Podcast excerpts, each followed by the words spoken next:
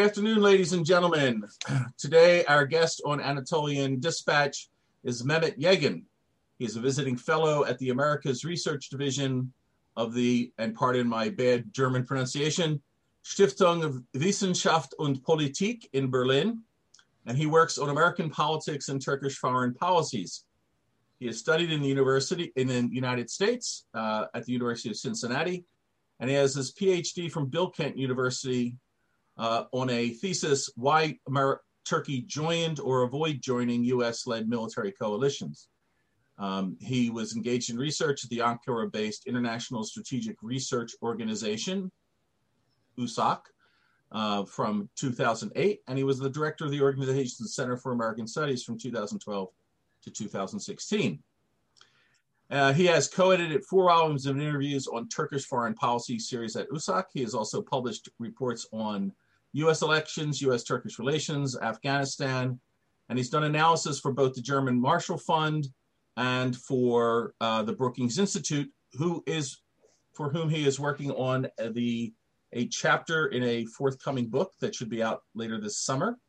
Uh, so note his name and do some searching, and you can get all of his publications. Uh, he is also going to have a uh, article coming out very shortly in the uh, Turkish Policy Quarterly, which I would recommend to you. Um, he has made commentary on AFP, The Washington Post, ABC News, The Voice of Russia, Deutsche Welle, BBC, and I could Haberturk, CNN Turk, TRT, and other Turkish broadcasting channels. Um, so we're very glad to have you with us today, Mehmet. How are you doing? I'm doing fine. Thank okay. you. So uh, you are in Berlin, um, and I am in Philadelphia, the birthplace of liberty and freedom known as America, uh, the cradle of freedom, as we say. So um, that brings us together with Turkey as a fellow NATO member. Um, we've got the United States, um, Germany, and Turkey, who I believe, in terms of population within NATO no- members, are the three most populous NATO members, if I'm correct. Is that right? Yeah. So, what I'd ask is if you could, you know, maybe just do a quick a quick look at what how's it going between NATO and Turkey now? How's the relationship? And uh, then maybe we'll get into some questions off of that. Go ahead. Thanks. Well, uh, Turkey-NATO relations has uh, certain problems currently, which is, I think, that the primary problem about Turkey-NATO relations is, is the the cohesion between the, the alliance members, particularly between Turkey and, and Greece, and recently with France. Um, this is an important uh, cohesion problem, and Turkey also has problems with the, the, the partners of uh, NATO, particularly the, the, uh, the partners that are part of Mediterranean dialogue, like Egypt, Israel, and, and also uh, and also a, another uh, partner of NATO, UAE, United Arab Emirates. So uh,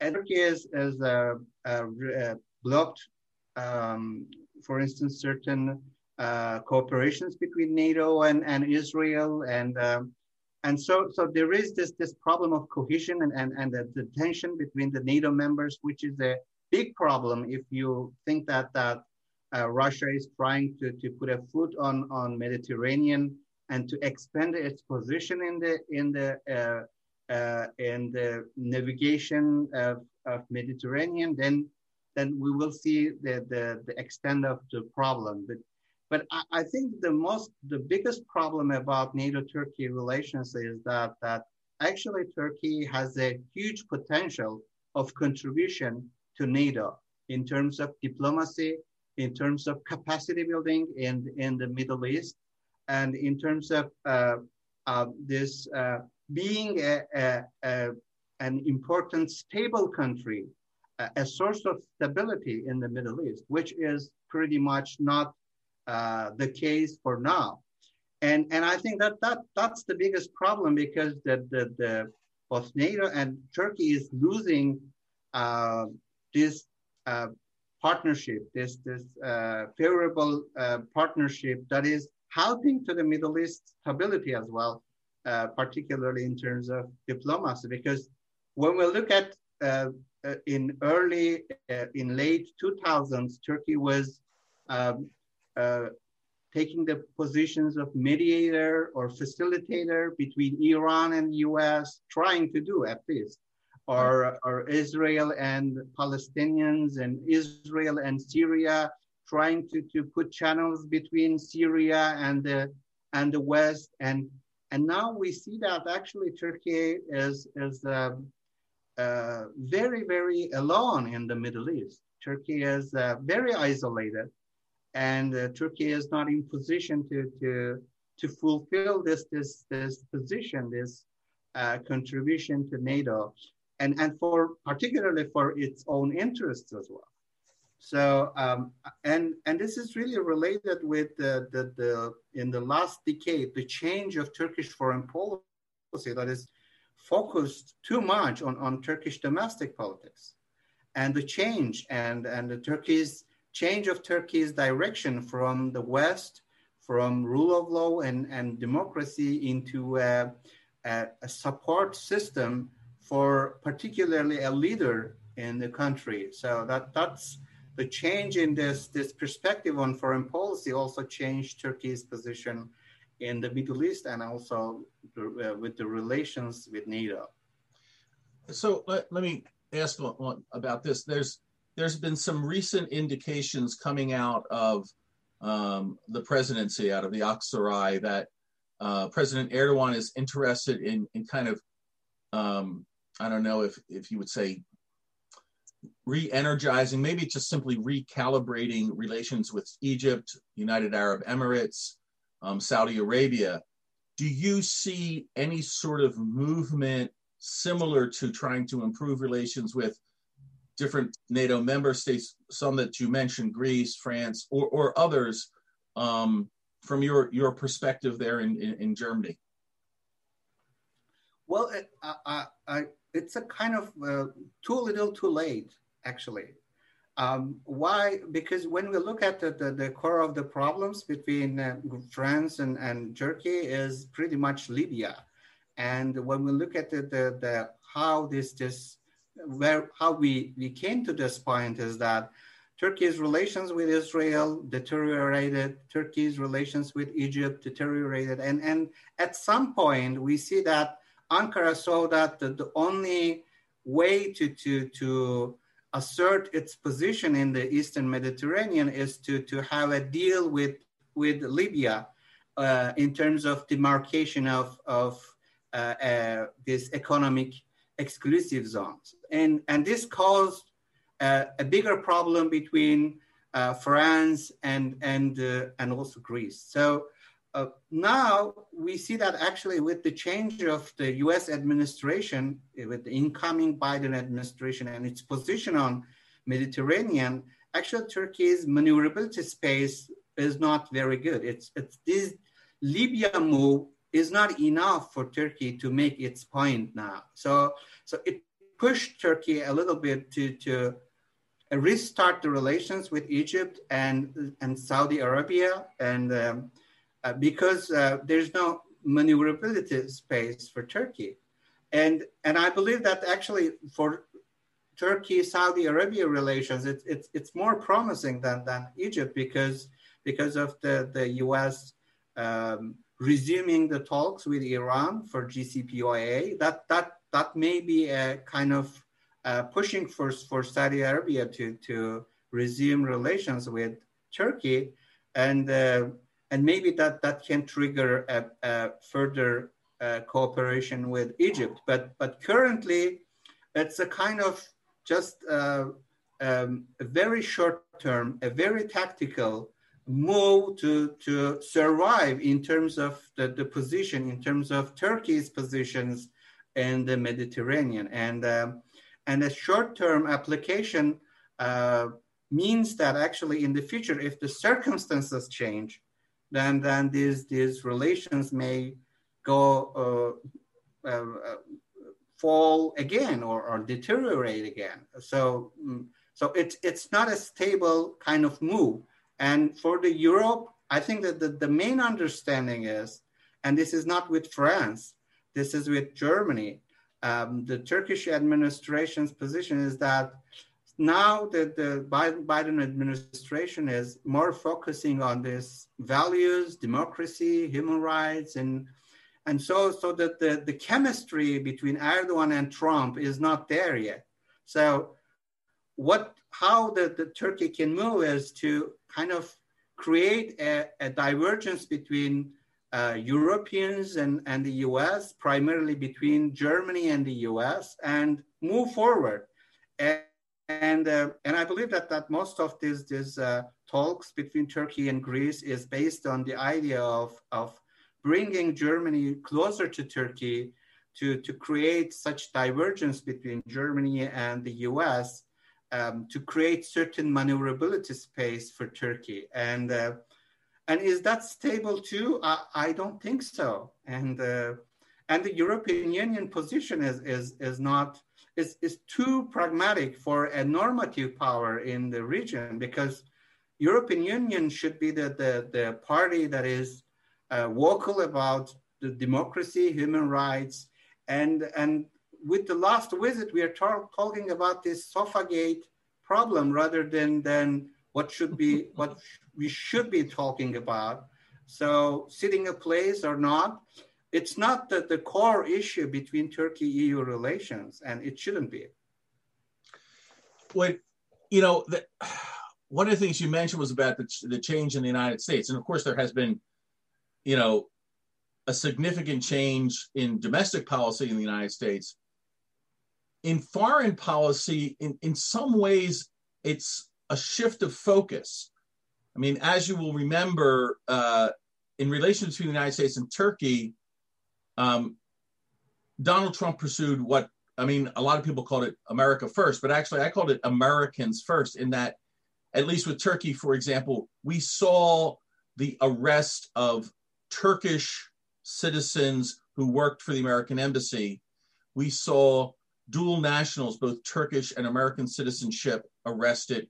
And we saw an American uh, missionary who was working in Turkey arrested the response from the Trump administration differed greatly depending on the, let's just say, um, Americanness of those people. So, you know, the embassy employees who were Turkish citizens barely got any attention from the White House. I mean, that may sound harsh, but it's true. That's what happened or what did not happen. Whereas in the case of Pastor Brunson, tariffs were imposed, sanctions against ministers of government. I mean, it was what, in a basketball term, we call a full court press. It was everything. And then in the case of Sherkan Gölge, uh, if I'm pronouncing that right, I'm trying to remember how he spells it, the NASA scientist, um, it was somewhere in between. Do you think, are you seeing signs that Blinken as Secretary of State with Biden as president are going to pursue what I would call a much more um, non hierarchical approach to foreign relations. Um, in other words, the focus on democracy and human rights, the focus on press freedom, the focus on LGBT. It's, it's a very different focus than what Donald Trump was pursuing in, in his um, engagement with other countries, particularly Turkey. Well, uh, I think that that uh, the expectations of Biden administration to to fully interest in Turkey and fully active uh, is not realized. And I see a, a, more of a distant administration with Turkey, less interested, and uh, and when there is uh, um, when the, the US administration has to say something or, or act against Turkey, just inform it and, and move forward. But it's not like a, a, a, full tension because it's it's like the attention of the, the US administration is pretty much at somewhere else. Uh, and in these terms, it's different from Trump and, and Biden administration because Trump was uh, engaging with Erdogan, and and there was this we talked this a chemistry between two former businessmen, and and actually if they are disagreed, the, the, the, tension was really high, like the, the tariff sanctions, and, and you see that the, the Turkish lira is losing value against dollar and but here the, the, the, disagreement between the, the um, Biden administration and Erdogan is, is bigger than, than Trump, but we don't see this much ups and downs because uh, the US administration is not like uh, fully engaged, like fully um, in position to, to bring a full punishment or, or, or or having a very cozy relationship with Erdogan at the NATO meetings. Both of them are not happening. It's a more of distance, uh, tit for tat, or or a quid pro quo thing. But but it's it's the the the activeness of the relations I think decreased a lot. So um, in terms of this, I, I don't I, I I can't see a Biden administration that is fully engaging with Turkey either for Andrew Brunson or, or uh, uh, the NASA, NASA scientists, maybe for the, the, the uh, uh, embassy people or, or uh, but but I, I, don't see that. That I think that the, the the the nature of the relationship has has changed a lot. Yeah. Do you think do you think what's really going on is is um, there's an expression in English, uh, let them stew in their own juices. In other words, it seems to me that that um, over the last four years, um, President Erdogan um, lost all the friends of Turkey that were in Congress. Um, I mean, they're still there. There are people who, I mean, there are a lot of people who really love Turkey and the Turkish people, but they have such an animus against Erdogan who they see as as a, as a as a dictator or wannabe dictator, which they also ascribe to to Donald Trump.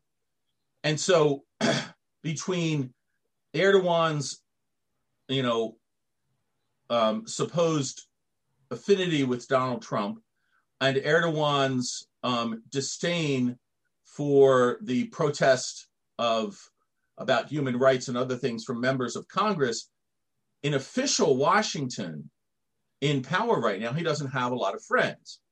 Um, but and and everybody's kind of trying to figure out this conundrum. How do we say communicate to the Turkish people that the United States really wishes to remain engaged with Turkey as a NATO ally, partner, friend, you know, and with the Turkish people, but we have a lot of discomfort with Erdogan. I mean, I think that's what the White House is trying to do. Um, I don't know whether they're going to be able to pull it off. But you you mentioned earlier before we began, you mentioned some interesting polling data, which maybe we, we now segue into, you know, what's the future prospects for Turkish-U.S. relations and Turkey-NATO relations, given the domestic politics and, and where it might go over the next couple of years? Well, let, let me start with first with uh, Turkey Turkey's relations or Erdogan relations with Congress first. Uh, I want to talk some something about that because that's very important.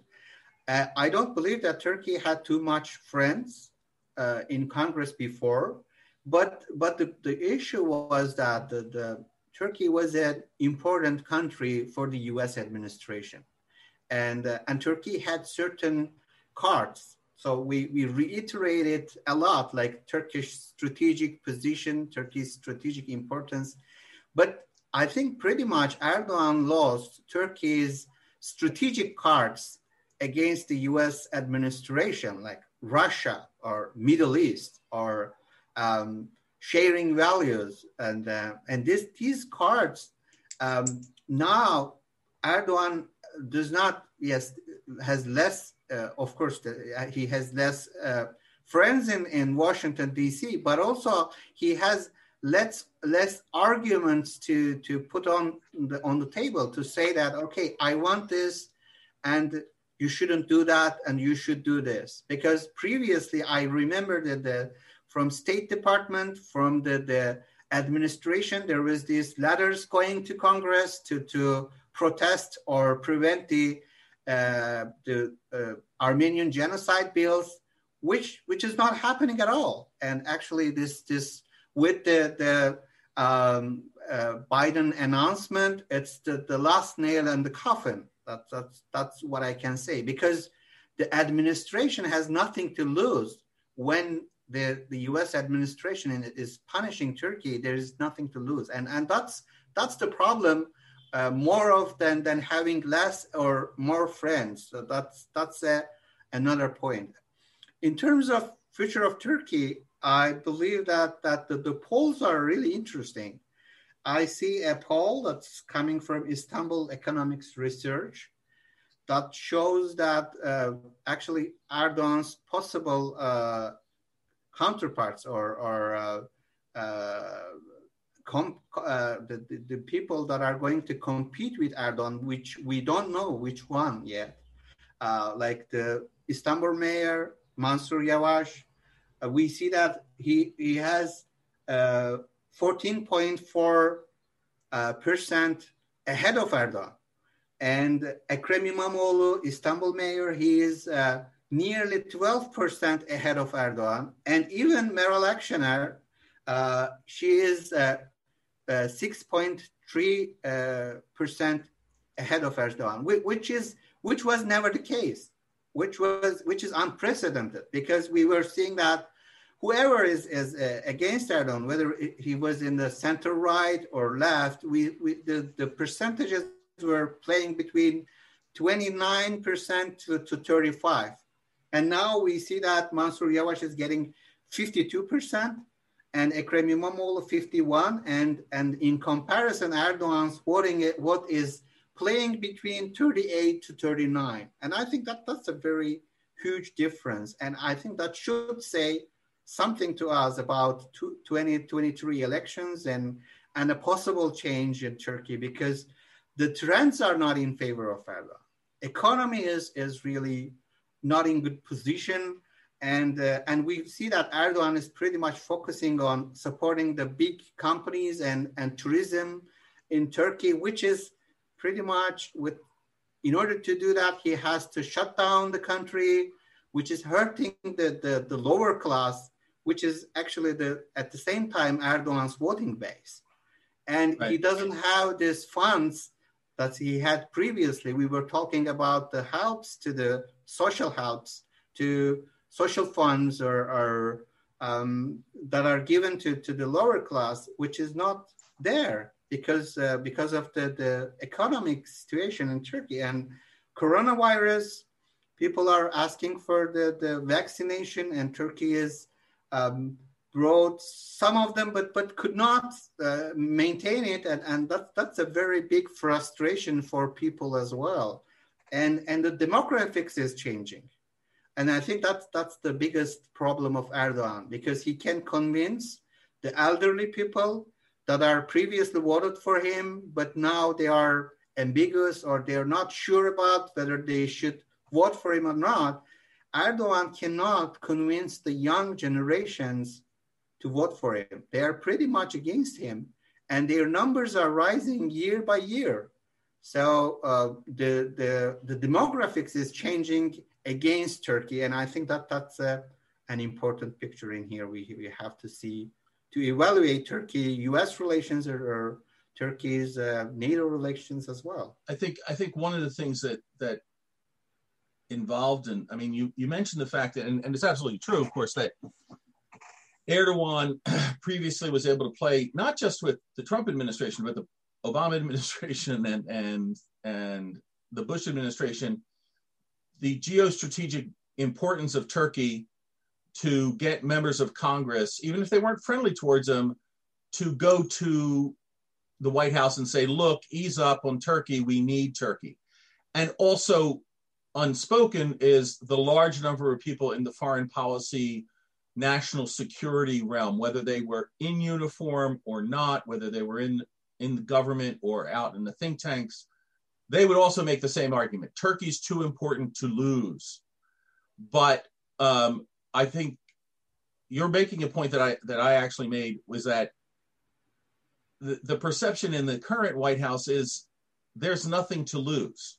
In other words, there are other options to what benefits Turkey can provide in a national security sense to the United States. And it was always that national security element that that Erdogan could use, you know, and so it's interesting to see. I, I this is pure speculation, but I'd like you to speculate a bit.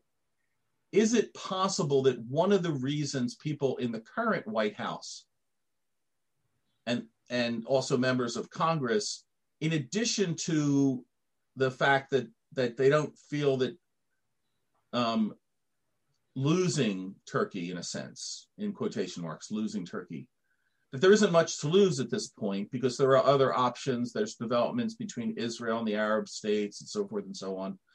And the whole issue of the Eastern Mediterranean, which we haven't touched on, and I think we're going to run out of time to touch on that, so we'll have to save that for another one. We'll bring you back. Um, what is it possible that people?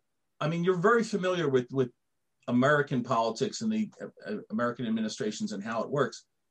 Is it possible they're just saying, you know what, we're going to wait this guy out? We're going to wait. You know, the polling's bad for this guy. We're going to wait till the next presidential elections and see what we get. And you know, we can we can kick the can down the road for the next two years, and then there will be elections. And if all goes well, we won't have to deal with this guy anymore. Um, is if they if they are thinking that way, is that a is that a good strategy? Well, uh, I, I don't know what's uh, talked behind the doors in the, in the Washington because I'm not there and I'm not I don't have direct connection with people that are how they're thinking and, and how they are planning about Turkey. Um, but the, the, my my sense of of uh, my sense uh, five cents on, on the issue is that actually the the, the perception about um, we should focus on Asia Pacific. That that's the, the main idea. And and now uh, the idea of losing Turkey is not important because not of alternatives in, in the in the Middle East. But I think that the, the, the idea of Middle East is a very important issue for the U.S. Uh, has uh, decreased a lot. That, that, that was that's not the, the uh, the given importance like in, in early 2000s or, or, or 2010s. It's changed a lot.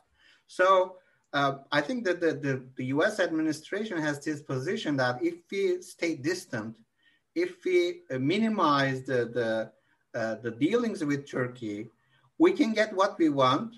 We can cooperate on certain issues, uh, and we can compartmentalize, and we can uh, raise our voice about the issues that we are not happy with.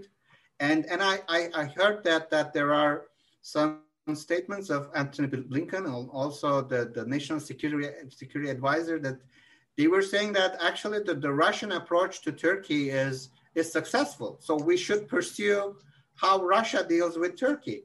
So this, this way of dealing with Tur- Turkey is brings the idea that uh, not to, to, to get into involved a lot and, and stay distant and and raise points and, and be clear about what the U.S. administration wants. And and I think they they're pretty much doing that. Are they waiting for Erdogan to go? I think it's uh, they don't they do not have that, that much time because uh, uh, Biden administration will remain in, in power to 2024 and Erdogan will there will be an election in 2023. So uh, what they are going to do in, in this one year, and, and which is pretty much half of it will be like uh, as a if they, they win or they, they lose, it will change the amount of the power of the administration.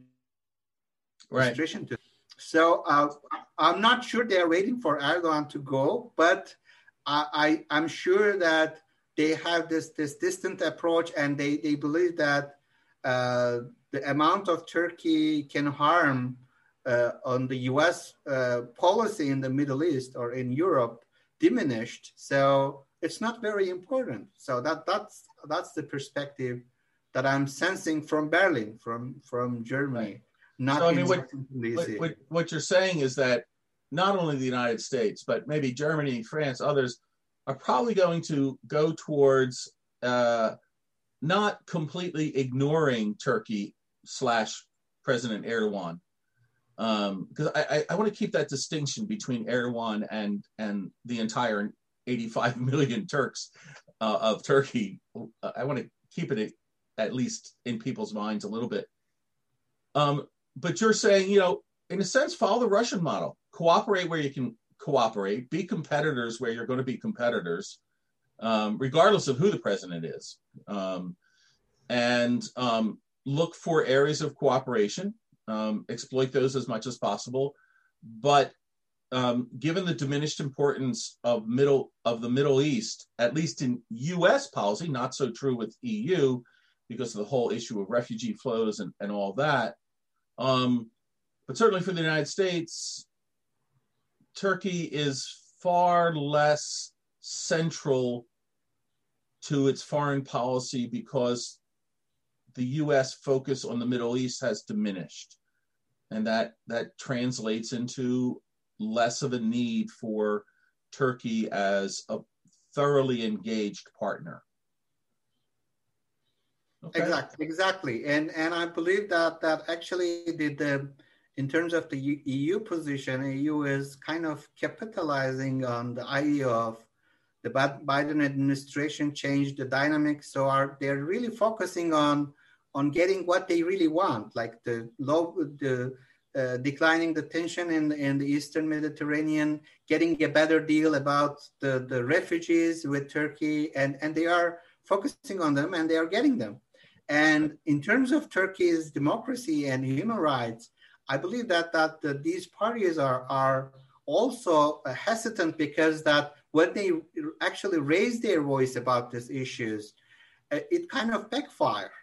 Right. And and that, that creates somehow this this um, um, uh, backlash in the turkish public opinion. There is a rally effect of, of being united against this criticism towards turkey because the, mm-hmm. the public reaction is, is very nationalistic. And uh, right. and i believe that that that actually doing it, it a, a little smart but uh, because there are ways to do that. There are ways to to facilitate the uh, a free uh, debate in Turkey, a free freedom of speech or promotion of freedom of speech in Turkey, which will help a lot for Turkish democracy rather than just outward criticizing like you're a country that is committing human rights violations and and and uh, and we are bringing these sanctions because of this and we are bringing that sanctions because of that and particularly, I believe that the, the moves of both the US and EU about Greece,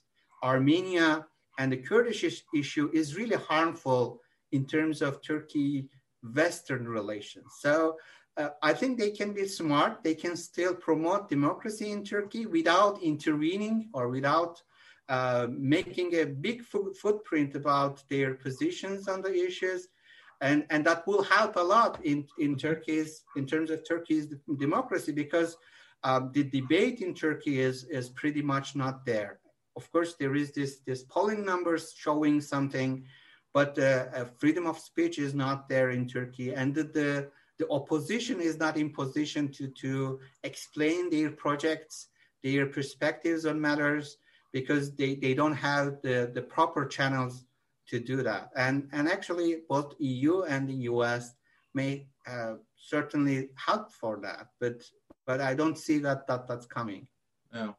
Well, um, unfortunately, we're out of time. But what I'd like to say is that um, we should do this again and focus on a number of the internal things that you mentioned. I mean, you know, I'm fascinated by the notion of of you know, it's possible that Erdogan is is losing some of his base, some of his, you know, traditional base because of the economic situation, the response to the pandemic, the demographic change in the country. That's not losing his base, but it's it's changing the um, the weight of his base and between you know a change in the weight of his base and a change um, in the attitude of some members of the base you know that that could be you know very interesting so um, i'd really love to pursue that in a in a in another discussion maybe in a few weeks if that would suit you. Um, well well maybe. Okay.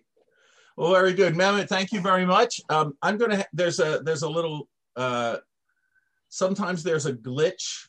So um, when I pause it and to make sure that the recording goes is captured properly, I'm just going to sign off and I'll be in touch. And thanks very much.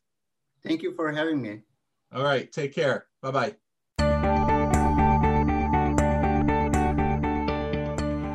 You can follow Ahval News Online podcast series through Apple Podcasts, Spotify, YouTube, Google Podcasts, SoundCloud, and Spreaker.